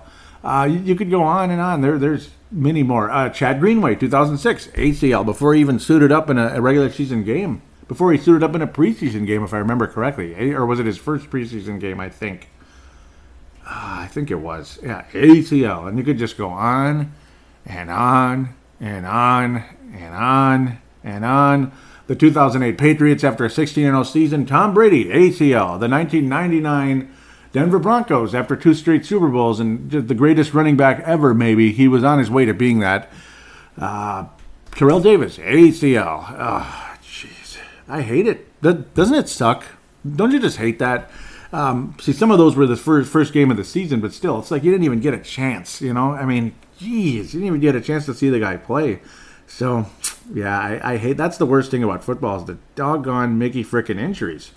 George Iloka. George Iloka. This was when it was still a rumor, but likely to sign a contract with Minnesota. And yes, he's wearing number 28 at the moment. Don't be surprised to see him take on number 43. I believe that was Kliat who was cut from the Vikings. Um, one of the linebackers, or was he a tight end? I forget. I believe he's a tight end. Kliat 43. He will likely wind up with the Minnesota Vikings. Uh, or excuse me, I believe Iloka will end up with that number because that's what he wore with the Bengals. Okay, Ali Sidikai, locally here in the Twin Cities, says, "I know that Iloka is good and is very familiar with Zimmer, but I admit I'm, but I admit I'm still shocked given that Sendejo has really improved the past couple years. Well, the good news is they're all going to play, so it's very very interesting, and I'm happy about it. Ali Sidikai says, "Me too." Allows them to get more creative. See, exactly.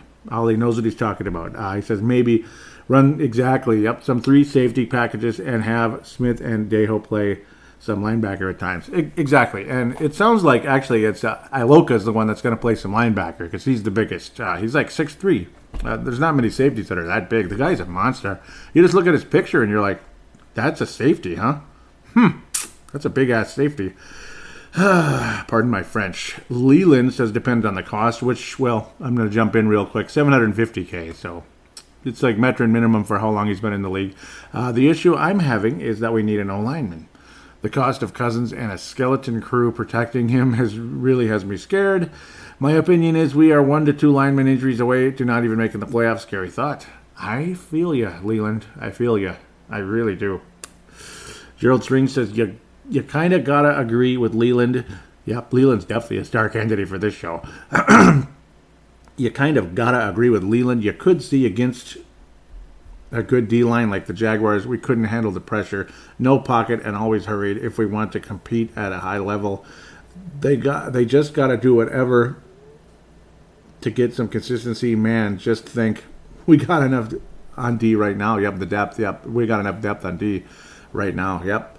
Josh Marinry says I like the signing. He will put pressure on Sendejo and Iloka is a better deep cover safety than both of our current guys. We definitely could use the O line help, but finding the quality guy on the line is the hard part. Yeah, it's very hard. I mean, they don't grow on trees, boy. Iloka hitting the market was something hard to pass up, uh, especially with the experience of Zimmer. Um, I agree completely. And remember, I was even talking about you got to bring in a safety of some sort. Well, they did. Holy cow! What a deal, eh? What a deal! Seven fifty. Um, and maybe maybe we keep him. Maybe because not everybody that's extremely expensive on the Vikings currently is going to be on the roster next year. And of course, we'll talk about a guy whose salary came off the books just, uh, you know, you could just say hours ago, pretty much. Well, just well, it's about 24 hours ago now. About that, maybe a little more. A guy that likes to fish for uh, quarterbacks. He likes to go go fishing. And I'm a moron. I'm too excited. To, I was too excited to get going on to the segment I didn't even mention this is the Facebook page, and you probably figured that. But uh, usually I start off with Twitter. I'm going to back up and go back to Twitter temporarily, so then I can give my proper shout out to the the other Facebook page uh, that I like and I support and supports this page. So um, let's go back to Twitter account here for a moment at Purple Mafia at Purple Mafia Show at Purple Mafia Show. Do give that a follow if you could. Mad Martin out of Northern Scotland dominates the Twitter, and he's dominating it again without a doubt. We continue from. This is too far down. There it is. August 20th. Welcome back, brother. Just starting the podcast. Cannot believe the number of penalties in that game. The NFL isn't going to exist in 20 years if this is where the rules of the game are headed. And that was the Jacksonville game, without a doubt. That is ugly, man. Ugly blankety blank. Let's continue. Mad Martin. This is all Mad Martin until we get to Sam Gupta and a couple of them here. A couple more tweets from Mad Martin out of Northern Scotland. This game put me to sleep. Poor O. Worry, worrying going forward. Started watching our former quarterbacks' teams to see how to see how they get on. Teddy looked sharp against Washington. Yes, he did the whole preseason. Cannot disagree with anything you're saying about Teddy. Um, yeah, I love the guy, and he's a starting quarterback in the NFL without a doubt. Maybe uh, maybe several Pro Bowls on his way. Not necessarily Hall of Fame greatness, but who knows? Maybe it's still coming, and I think he's got a very bright future. Uh, the accuracy down the field improved. You you saw an improvement with his accuracy down the field. It's possible when when it's early in a guy's career, and then you know, then his knee did what it did. Uh, but now you're seeing uh, Teddy exactly where he was in 2016, right before the injury happened, and maybe a little bit further because I'm sure he studied more and more of the mental game the last two years. And well, that's the best thing you can do when you're completely out like that.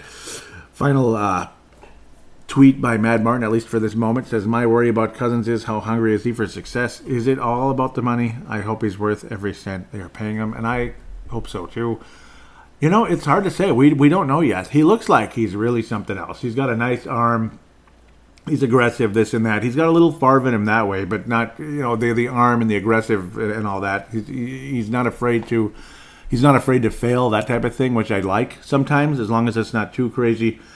But um, yeah, we'll just have to wait and see. Unfortunately, the mobility Favre had, at least when he donned green and gold, uh, is not there for uh, Mr. Uh, Favre. By the time he got to the purple, I don't think Favre was all that mobile. Let's not even talk about Favre being mobile and stuff. So we all know where that leads. Sam Gupta. Sam Gupta, welcome back. He says, really enjoyed the latest podcast. Thanks for all the energy and drive you have put in over the past 12 years. Thank you so much, Sam. You're awesome to say that. So you've been uh, you've been a listener the whole time, haven't you? That's amazing, if, if that's true. Um, that's basically what I was saying in the tweet, but now I'm kind of saying it live here, kind of paraphrasing. But um, also, that was an immediate response from me here. It's that that means a lot to me. Uh, he says it's crazy how quickly time passes. Yeah, that it's been that that long. That's insane. The Vikings will win the big one sooner or later. I have much more hope with Zimmer and the current front office than I have had in over a decade. But either way, they are our team, and I'll follow them to the end. And uh, yep, I'm I'm with you. It's tough. It got really tough to be a Vikings fan in 2001. The way the team was just acting like a bunch of jackasses, and Dennis Green was completely, you know, playing whatever card he could play. You know, I mean, I got sick and tired of the attitude there with the players, and then Dennis Green basically saying, "Stop asking about it," you know, blah blah blah. And when it's like when people have every right to ask about it, and I don't know, Dennis Green was just ignoring the problem. It seemed like, and I got tired of that. it was tough to be a fan. That was my biggest test as a Viking fan. It was 2001. Of course, the heartbreaking losses. Uh, 98 was t- extremely tough. 2000 was just embarrassing, and it just just shattered your confidence in the franchise for a little while into 2001. That led into 2001. Uh, 2009, it's like, are we ever going to win? And this most recent one again, are we ever going to win? So there is that, but we're still here, and we're still, we still love our team, and the one thing it does, it makes you even hungrier. And if and when that day ever comes, I mean, the emotions are going to pour out. The tears are going to flow. They're going to flow. I don't care who you are. If you've been watching this team 15, 20 years or much beyond that, like some of you out there that go all the way back to the Tarkenton days, the tears are going to flow. And uh, you can kind of almost hear it in my voice right now. They're not coming down right now, but it's the tears will flow. And it's going to be a wonderful time if and when that does happen. And I'm believing, I'm believing it will. Uh, Malcolm McSween out of Northern Cal says, "Oh God, I'm not watching, but this tweet doesn't sound too good." And that's again the stupid, stinky uh, Jacksonville game. Mad Martin says, just watching the game and you're bang on. Pay all that money for the quarterback and protect him with his O line. I'm worried. Let's hope it's just one bad game. I see the Purple have traded an undisclosed pick to the Giants for center Brett Jones. Yes, they have, and that's uh, that's probably why uh, Cornelius Edison isn't on the on the current roster. But we'll talk about Cornelius Edison in a little bit. He's let's just say he's not completely gone, so that's good. Uh, he wasn't spectacular. He wasn't good at all per se. He's like a third string center, but again, that was pretty much final for him. And uh, a nice move for the Vikings to bring in Brett Jones. He will be the left guard, probably the center in the first game into San Francisco. Like I said on the last uh, episode, very unlikely Elflein's going to start against the uh, San Francisco 49ers but the Vikings still win the game. Uh, you'll see Brett Jones, Compton. See, they're competent. Competent. Compton is competent. That, but that's about it.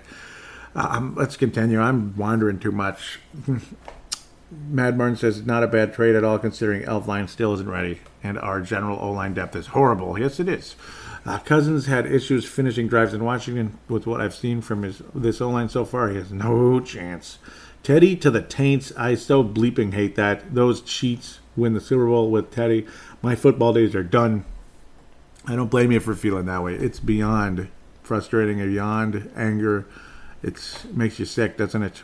Makes you sick. Um, I, I, I, hate the Saints. I do, and I'm I'm not over it. I know Brent Jacobson was telling people to be over it. I'm not over it, Brent. I, I love you, Brent. I love you to death. I, I hope you're still listening. I hope I didn't scare you away over the years. How can we be over it though? And plus, it, it kind of brought it back again. Those bastards almost knocked us out in uh, U.S. Bank Stadium. They didn't cheat or anything, but they still almost knocked us out again, which is more and more reason to just be frustrated and depressed and all that. But luckily, well, I think I guess you could say we're over it now with the miracle. Okay, we're kind of over it now, but unfortunately, they got the ring, we didn't. So I don't know, Teddy. We'll see what happens. Don't be surprised if Teddy actually winds up somewhere else long term uh, even though it's a great fit.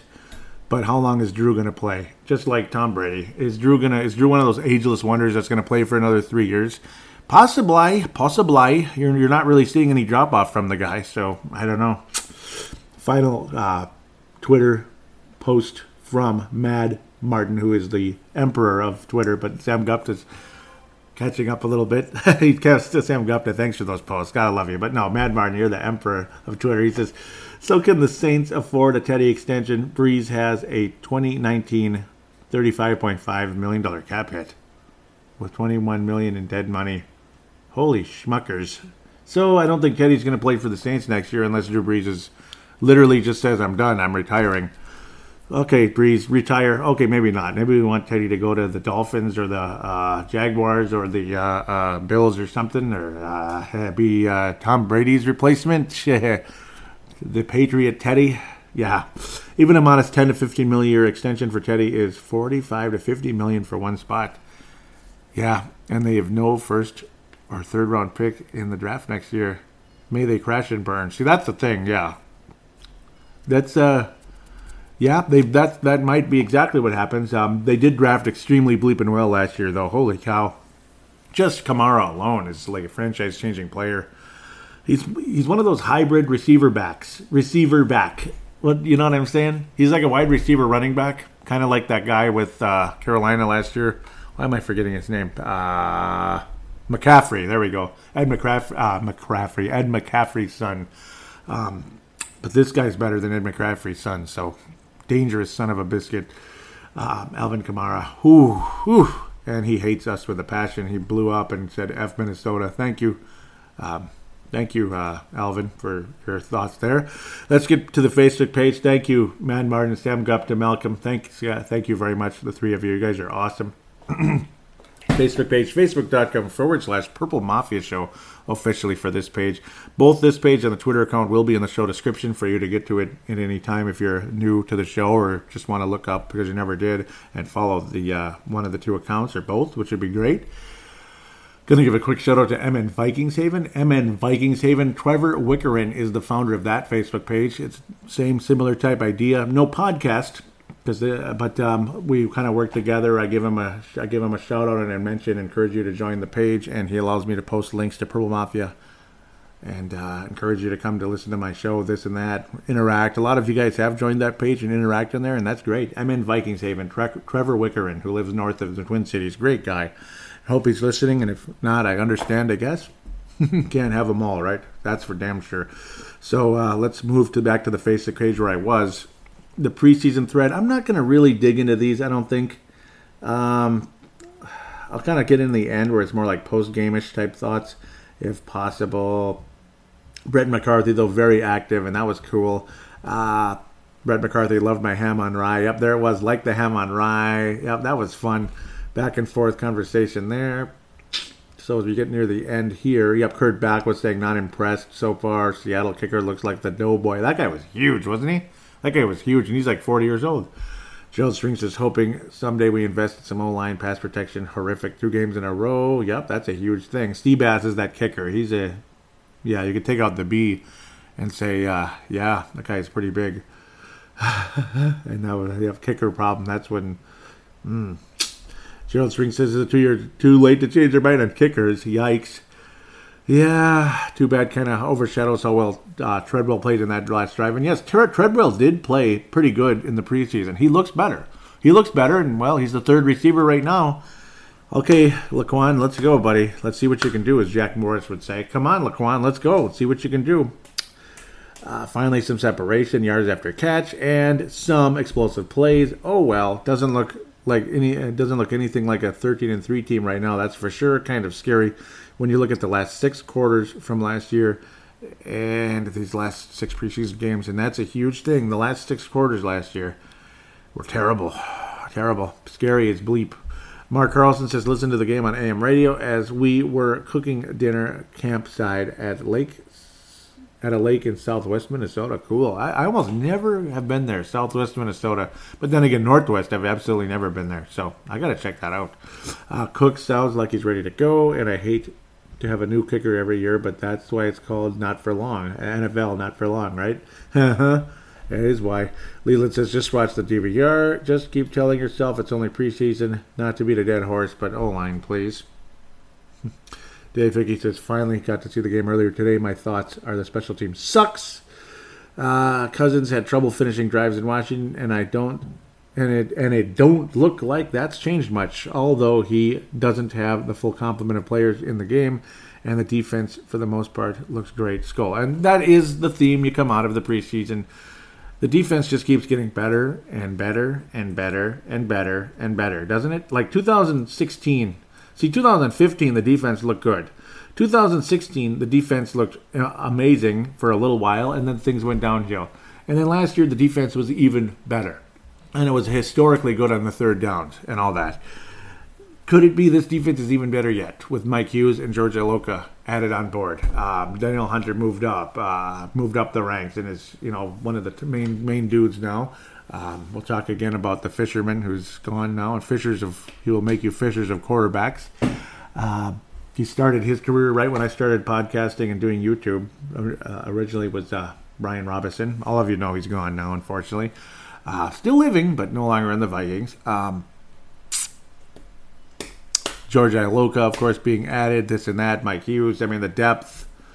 Sheldon Richardson was the other guy I was thinking about. It is incredible. And then, of course, the entire defensive line, just top to bottom. I mean, they're all like starter talent. Unbelievable. Okay, and I did not put a uh, tray. I did not put a thread for the fourth preseason game. I probably should have, but I didn't. I just didn't, and I'm sorry. I kind of didn't want to go too crazy. I should have, though. At least give you guys a forum to have a conversation and more back and forth on this uh, during that game. But, but I apologize for that. What was here? Uh, Vikings acquire center Brett Jones and trade with the Giants. Yep. So and it was apparently for a seventh round pick. Gerald String says that, well, I hope the last two games were just meaningless preseason performances. Not much point in having an $84 million quarterback back laying on his back every single other play. Yep. Leland says, hey, O line talk at least. If it buys Elflein a couple more weeks of rehab, it's a good thing. And that's probably what it did. So, good call there. Good call. Teddy Bridgewater getting traded to the Saints. Ay, ay, ay. So again, a third round pick going to the Jets, a sixth round pick, and Teddy Theodore Roosevelt. Now Theodore Roosevelt Bridgewater is going to the uh, the Taints, the Taints, the Aints, whatever you want to call them. But either way, I like their uniforms. That's it. I hate the Saints generally. I used to love them, but I hate them now. Leland says there has been a lot of trade talks with him this year. Figured it wouldn't be long. Still wish we could have rode the bench behind Cousins instead of Drew Brees. I wish he was here too. It's just the sad part is there's you know he would have been screwed because of the contract and and Cousins is younger. I really like Teddy. I wish he was here. Tony Coleman says, "Ah man, I really like Teddy, but I strongly dislike the Saints." Sebastian Burton says, "This bleeping sucks. I can't even like the kid now." Woohoo! More replies. This generated a lot of conversation. Well, not too much. Uh, Sebastian says there were three teams that did not want him to go to Green Bay, New Orleans, and Seattle. Same here. I, I hate them all. I hate them all. Yep, I agree with you, brother. Hate them all. Cowboys, too. Could you imagine? That would look weird. Teddy and the Cowboys. I wish he could have just been the long term starter for the Jets. That would have been fine. I don't really like the Jets that much, but eh, they're way over in the AFC, you know. I don't know. Brent Jacobson, Brent Jacobson says it will have been 10 years since the Bountygate fiasco. Yep, here we go. Can't we as Viking fans bury the past and move the bleep on? Plus, other than Sean Payton, none of the coaches are still there. Yep, um, I understand. I understand, but it's still, it's frustrating. Craig Anderson said, uh, excuse me, Chris Craig says, Are you insane? Bountygate was the worst Xbox game ever. So no, we can't move the bleep on. You insufferable SOB. Wow. Woo! the bum just trolling. That was uh, Brent Jacobson. Dave Hickey says never. Those cheating SOBs will never be forgiven, especially with Payton trolling the sidelines. Smug bastard was talking a lot of bleep in that last playoff game last year, too. I like Teddy, but not the Saints. Fair point. Yep, very, very good call, Dave Hickey. He won the Gold Star last episode, and huge call there, and Brent Jacobson liked it too. Good call. Um, that guy's an ass, isn't he? He he really is an ass. Uh, I how can you like Sean Payton? Raiders agree to trade Matt Kalil, Matt Kalil. Oh God, Khalil Mack. I wish it was Matt Kalil. It'd be like, oh, I'm so scared. Oh, how many sacks is he going to give up to uh, Danielle Hunter? Everson Griffen. Come on, Matt Kalil. Let's see what you got. No, it's Khalil Mack. Oh shoot. It's more like the other way around, unfortunately. Until our O line gets their butts in gear, it's kind of the other way around. I'm a little afraid right now. Monsters of the Midway. Well, you better get that video started because the Monsters of the Midway got a little bit tougher. Yeah, yep, yep, yep, yep. And we talked about that in the first segment. Sebastian Barton says, on the only upside, the Bears will be without two first round picks from what I'm reading. And that, yep, that's exactly correct. And that is expensive. First round picks are crucial to your team. They are. Um, but Khalil Mack is crucial to your team too. Uh, Leland says, hmm, Justin Shatava, welcome back. He says, uh, the line and secondary are still a joke, but that's an impressive linebacker core. It is. It is. Um, that defense has gotten better, though. It's gotten better. They've shown size. I mean, they're not familiar names necessarily, but they've gotten a lot better. Brent Jacobson says the Bears will still be a third place operation this year. I'm glad he didn't end up with Green Bay, and that would have been a huge problem, Brent. So good call there, of course. Yeah, the Bears will finish third. Um, the the Lions will be in last place. And I don't think they're going to be real happy with their uh, new coach and all that. I, I was, I don't know, man. You're better off just keeping Caldwell or somebody like that. That team that's an offensive team, I think. Um, so yes, Brian Robison has been released after 11 seasons. Brian Robison started his career with the Vikings, fourth round pick, 2007. I started my YouTube, uh, which was Paladino uh, Paladino Live back then, which eventually split up into Purple Mafia and other podcasts. Originally, there was a Paladino Live podcast, which split up into Purple Mafia, Brave the Wild, Timberwolves Explosion. Um, so that's basically what happened there. That's the story. Uh, Paladino Live ended up becoming these three podcasts. Um, and I could call it the Paladino Live Network. I might as well call it that, but I don't have a website or anything. But I guess this is the Paladino Live Network now because there's no uh, there's no really sportstuff.com anymore. Just the uh, feed on the on the on the on the Hipcast account, which uh, push things on Twitter or excuse me iTunes and such. The uh, RSS line. Other than that, it's basically the Paladino Live Network. Brian Robison was one of the casualties, and William Carr says, "See ya." So apparently he wasn't a big fan. Terrence Newman retires. Will join the coaching staff effective immediately. This generated a bit of conversation. Jeff Froyland, there you go. Welcome back. He says that's a good decision on both ends. I agree. Dave Hickey says, wow, that's crazy. I knew he was going to go into coaching and definitely with Zimmer, so it's a match made in heaven. Agreed. Mark Carlson says, not necessarily does a good player make a good coach, but I can't disagree with so many years of experience, and Dave Hickey and Jeff Froyland may well be right. Newman was brought here for and because several reasons and needs. I have to think now Zimmer must be planning to build the ultimate D over time. Individual talent is one thing, but individual talent trained and sharpened to a fine point and working as a team will, will change everything. School, Mark from Iowa. Great thoughts there. Leland says, wow, glad to see he is staying with the Vikes in a mentor role. It definitely, it does definitely create one more roster spot, and it did, and that was Holton Hill. And Holton Hill looks good, and Holton Hill will play some special teams. I do believe Roc Thomas will as well as we head into that. Debbie Nichols uh, has the uh, hearts and the eyes, so she must love uh, Terrence Newman, I believe.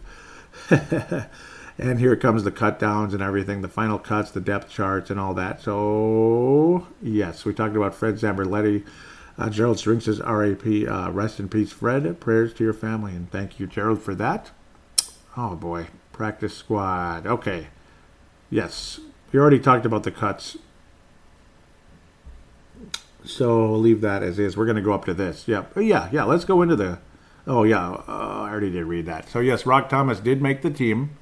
That's the good part. He does not have to go to the practice squad or anything. Roc Thomas, I did talk about this in the previous uh, couple segments here. The first segment was more of like, see, I think Roc Thomas is the Jerick McKinnon of the future for the Vikings. He's going to get very limited action this year, but he will see some. I do think he'll be on special teams. Don't be surprised if he's on some kick returns as well. I think Roc Thomas is the little jukiness that he has could be valuable there. Uh, he's got more sp- straight line speed, where I think Mike Boone is more of a power guy. I think Mike Boone is ultimately the next uh, Latavius Murray, where Roc Thomas could change things up a bit. Um, both Murray and Mike Boone are capable of receiving, though. Uh, Boone is a bit faster than Murray.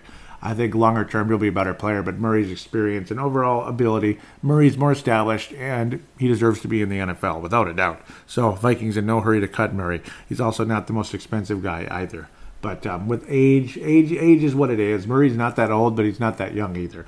Uh, Thomas and Mike Boone will probably be the uh, whole Earth, Wind, and Fire bit that you'll see with uh, Mr. Dalvin Cook coming up. Maybe Dalvin Cook is Earth, uh, Earth. I don't know. I have no idea. It'll be kind of a back and forth.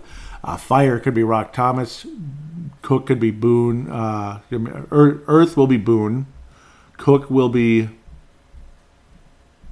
Wind. Cook will be Wind, and Fire will be Roc Thomas. That's my guess. Something like that. But of course, better versions of all the above, I think, uh, for the most part. There's some decent, interesting players in that club. So let's look at the practice squad, eh? It looks like the Vikings are leaving one of the spots open for something. Something in case there is a uh, some kind of a surprise move uh, available popping up somewhere here. So ultimately, the guys that were brought in wide receiver Jeff Badet per Chris Tomasson, Chad Beebe per Darren Wolfson. Chad Beebe, so he is indeed remaining on the practice squad. So, yeah, any type of disappointments from Treadwell, or maybe that uh, Zylstra is not what people wanted. He's, you know, that could be Chad Beebe moving up. Maybe Zylstra goes to the practice squad. Uh, Reshard Cliett, that's number 43. He was the linebacker there. Ultimately, I do think that number will go to George Iloka. Reshard Cliett, though, will be on the practice squad. Curtis Cawthron, defensive tackle. Linebacker Garrett Dooley. Center Cornelius Edison. Cornelius Edison. Guard Colby Gossett. Six round pick this year. So a six round pick cut, but we did keep him on the practice squad. So kind of like Billy Weaver's, Willie Beavers.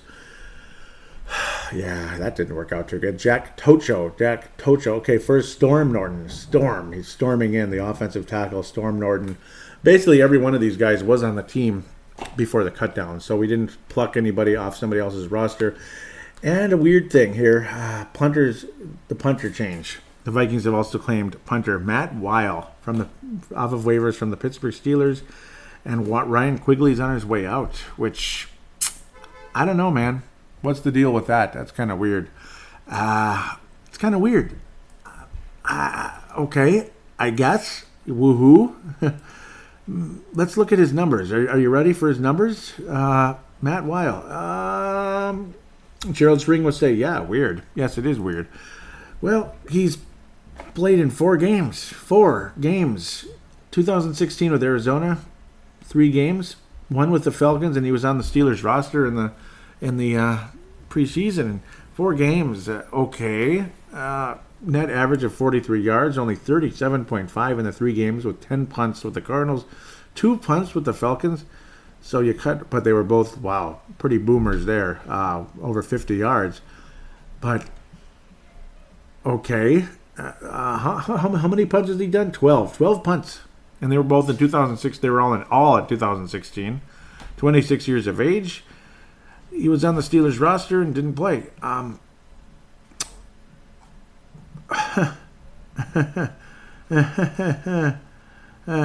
okay. Uh, I guess. I guess we got, uh, what's his name again? Matt Wile. Uh,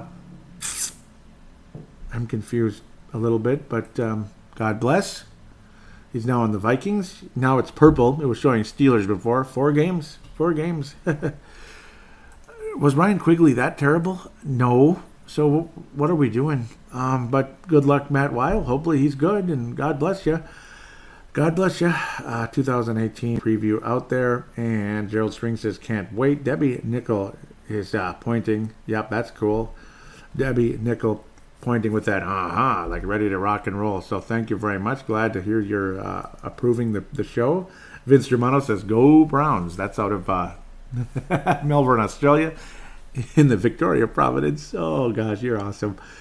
Uh, I think that's it. Yes, it is. That is it. So thanks uh, again for joining the show, guys. Let's pass out the, the stars here before I make that mistake. That would be kind of mean. Gold star, Leland Albertson. You're, yep, this is your this is your week, boy. Gold star for sure. That definitely deserved. Uh, this is not just a charity like oh, uh, you know, it's Leland's turn. Yeah, no, Leland earned it. This is a hundred percent earned gold star, like Leland. Well done, well done, Leland out of Iowa. A dominant gold star this week. Lots of good thoughts from all of you, though. Gerald String, Mark Carlson, Mad Martin, Sam Gupta. You guys are the best. Um, it's going to be tough to give out more stars, but Leland's got to get the gold by himself. He's not going to share it. He's got the gold. He's earned it. It's his, damn it. Stop trying to steal it from him. Okay, I'm just kidding. I'm kidding. And if you want to steal anything, it's up to you. But no, everything's well deserved. Uh, Silver Stars are going to give. I'm going to give two to uh, two out to the Twitter boys out there. Mad Martin and Sam Gupta are going to get the Silver Stars. Um, uh, Bronze Star.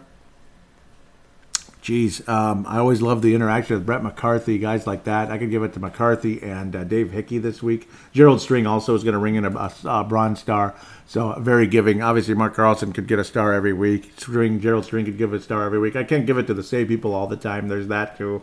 But again, because a lot of you, you're like right there, neck and neck, and all that. Uh, you guys are just the best. Thank you always.